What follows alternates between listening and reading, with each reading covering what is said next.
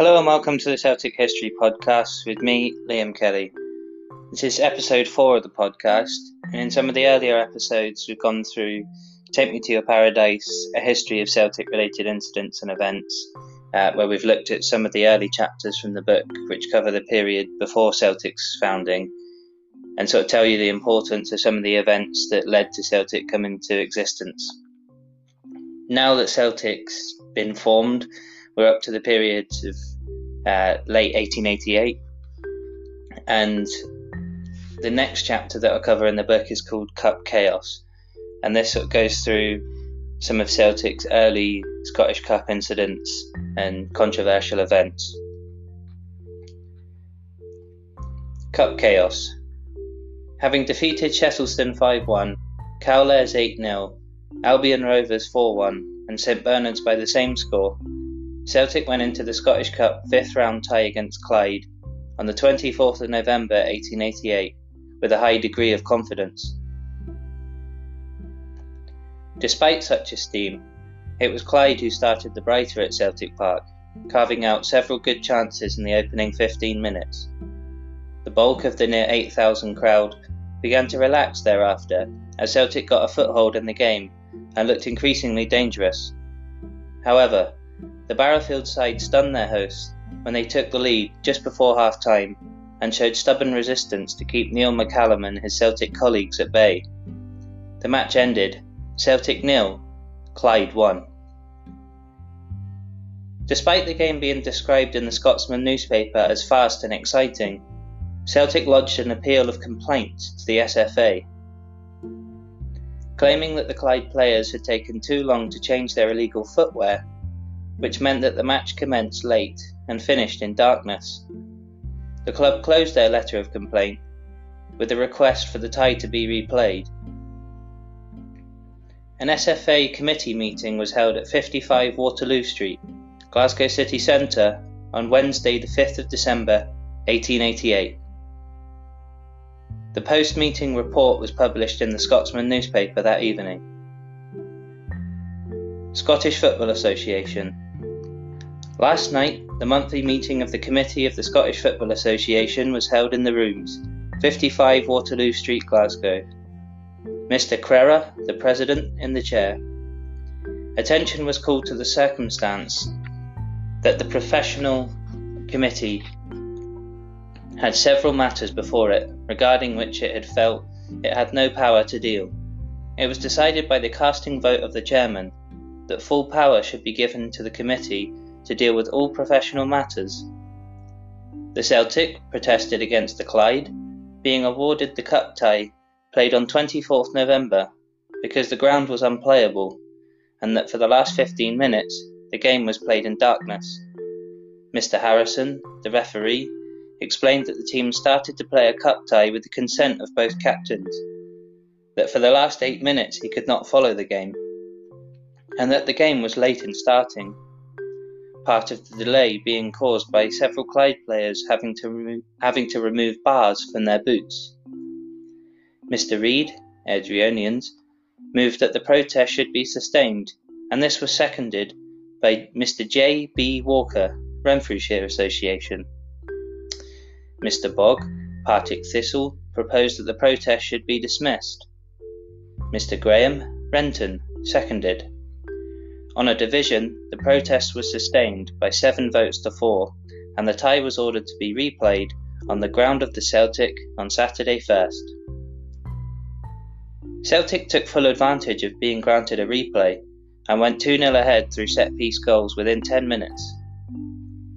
Clyde bounced back with tenacity. A deflected shot found its way into the goal via the post on the 20 minute mark. By the 21st minute, the scores were level. James Kelly of the Celtic was in, was in inspired form and regained the Hoops advantage six minutes later when he sent a long diagonal ball into the path of Tom Maley, who netted with ease. The score remained that way until the half-time interval. In the second half, Clyde's players showed the reaction expected of a trailing outfit, still teeming with anger at having to re-eliminate the Celts. Indeed, they enjoyed a lot of possession in the early post-interval play, but it was all in vain, as Neil McCallum headed on target to extend Celtic's lead to 4 2. The match was all but settled when Hart, Clyde's left back, suffered a major shoulder injury which forced him to leave the field, and his team had to play with 10 men. Brackets. This was in the days when there were no substitutes. Celtic added another five goals before full time. Only Chalmers in the Clyde net prevented double figures and the proverbial cricket score. The ties drama did not end there. Celtic had not necessarily prevailed. A meeting was called by the SFA on Thursday, the 13th of December 1888, to hear an appeal from representatives of Clyde Football Club. The meeting also discussed a similar appeal from Third Lanark, who had lost to Abercorn in a forced replay under identical circumstances. The discussions lasted some two hours before the votes on each case were revealed. Third Lanark's case was dismissed by eight votes to two, whilst Clyde's case was also rejected, this time by 8 votes to 7. The boys travelled to East Stirlingshire in the semi final two days later, where they again rode their luck. On that occasion, Neil McCallum rescued Celtic with two goals in the final three minutes. The full time score was East Stirlingshire 1, Celtic 2. And in the print copy that I've got in front of me, there's a snapshot taken from a report which appears in the Lancashire Evening Post from the 8th of December 1888, and it just gives a brief match report of the match. Um, it shows that 8,000 spectators were present, runs through the goals, and um, just gives a, a, a, brief overview with the with the results at the end. So it shows that even at that early stage in Celtic's history, um, Scottish football and the Scottish Cup was still such a big deal that that it was making news down in, in England at that time. So obviously there's a lot of chaos there for the Cup chaos chapter. Um, and Celtic had quite a colourful route to the final. And then that leads into the next chapter of the book, which is called Fortunate Finalists. Fortunate Finalists. The drama filled 1888 89 Scottish Cup competition culminated in a final which was contested between the tournament's luckiest two teams. Celtic and Third Lanark had both won their fifth round ties at the second bite of the cherry, having made successful protests to earn replays against Clyde and Abercorn respectively. Celtic had also won their semi final clash with two last gasp goals against East Stirlingshire. Therefore, there was forgivable expectation for pandemonium amongst the then Scottish record crowd of 18,000 who had gathered at Hampden Park on the 2nd of February 1889.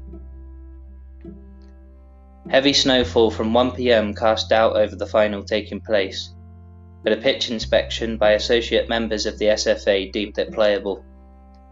The snow's persistence and manifestation in the turf delayed the 3pm kickoff by 15 minutes, a hurried meeting was held in Queen's Park Pavilion, where the SFA committee discussed the conditions and again ordered play to go ahead. However, both teams had protested that the surface was unplayable in the meantime. A document rendering the match a friendly was drafted up, but it was decided to withhold this information from the crowd over fears of a backlash on the terraces. The confusion was tangible. As far as the players knew, a friendly was being played, Yet the authoritative committee had just agreed to consider the match a cup tie. Added to the breakdown of communication was the fact that the fans were cheering with fervour, for undoubtedly this was the cup final, as far as they were concerned.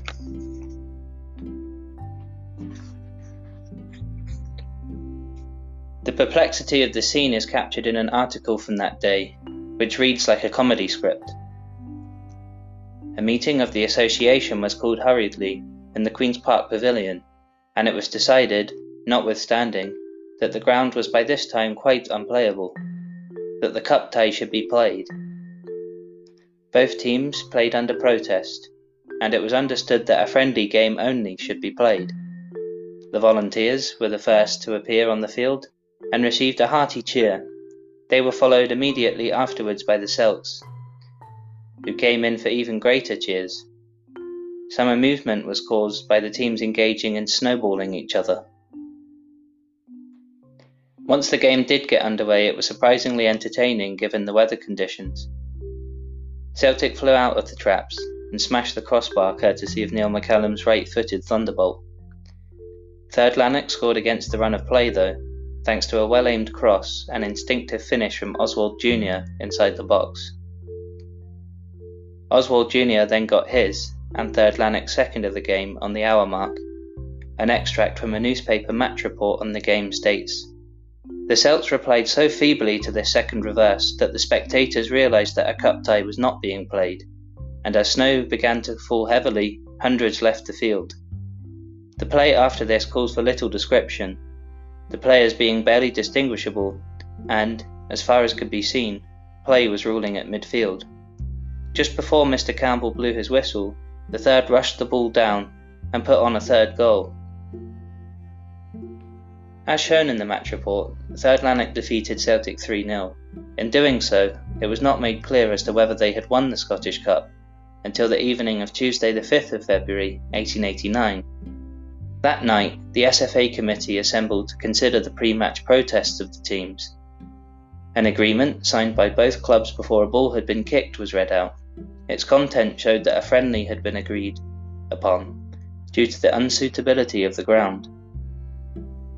Despite the document, Mr. Reid, Airdrieonians, contended that the SFA does not give legitimacy to agreements between clubs.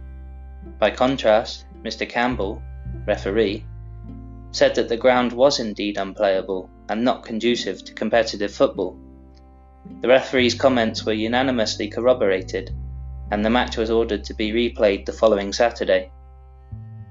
The cynicism of some suggested that rather than altruism and fairness, the real motivation behind ordering a replay was that the seismic crowds from the first encounter had fetched over £920 in gate receipts. Nevertheless, the second attempt to complete the Scottish Cup final was held on Saturday, the 9th of February 1889. A crowd slightly smaller than that of the previous week turned up, and the cynics were left abashed, as a very large crowd, a very large share of the combined £1,711 gate receipts were donated to local charities. On the pitch, which was varnished with sunshine, the frantic pace of play was testament to the occasion. The realization that the destination of the trophy would be decided appeared to motivate Tom Maley, who weaved down the right before being chopped down by a tackle more akin to kickboxing than football. Maley dusted himself down and actually seemed to feel greater pain moments later when he missed from five yards, with the goal gaping. Thompson of Third Lanark did likewise with a dreadful miss before his side took the lead in the 25th minute following a goalmouth scramble.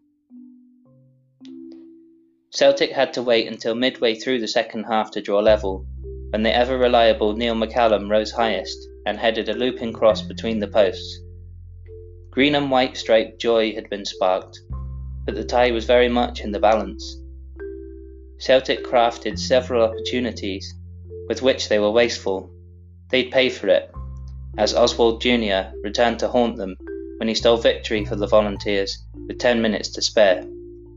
The Cup finally headed home with 3rd Lanark Rifle Volunteers FC and in the print copy in front of me, there's a picture of a cartoon from the cup final, which appears in the Scottish Umpire newspaper, and it just shows the the kind of chaos in the stands, the players snowballing each other, um, and just the whole madness of a Scottish Cup final that was just another complete mess, just as the previous rounds had been. So it was quite an incident uh, central early season um, for Celtic, and quite a, an eventful way to start life as a football club. That sort of controversy and uh, major incidents continued, um, going into the next chapter of the book, which is called Quillenite Quislings. And that's all about one of Celtic's founding fathers who, at the first AGM of the club, decided to break away and form a rival Irish club, Uh, but I'll come on to that in the next episode when, when we go through the, the Quillinite Quislings chapter. Thank you for listening, and I hope you enjoyed it.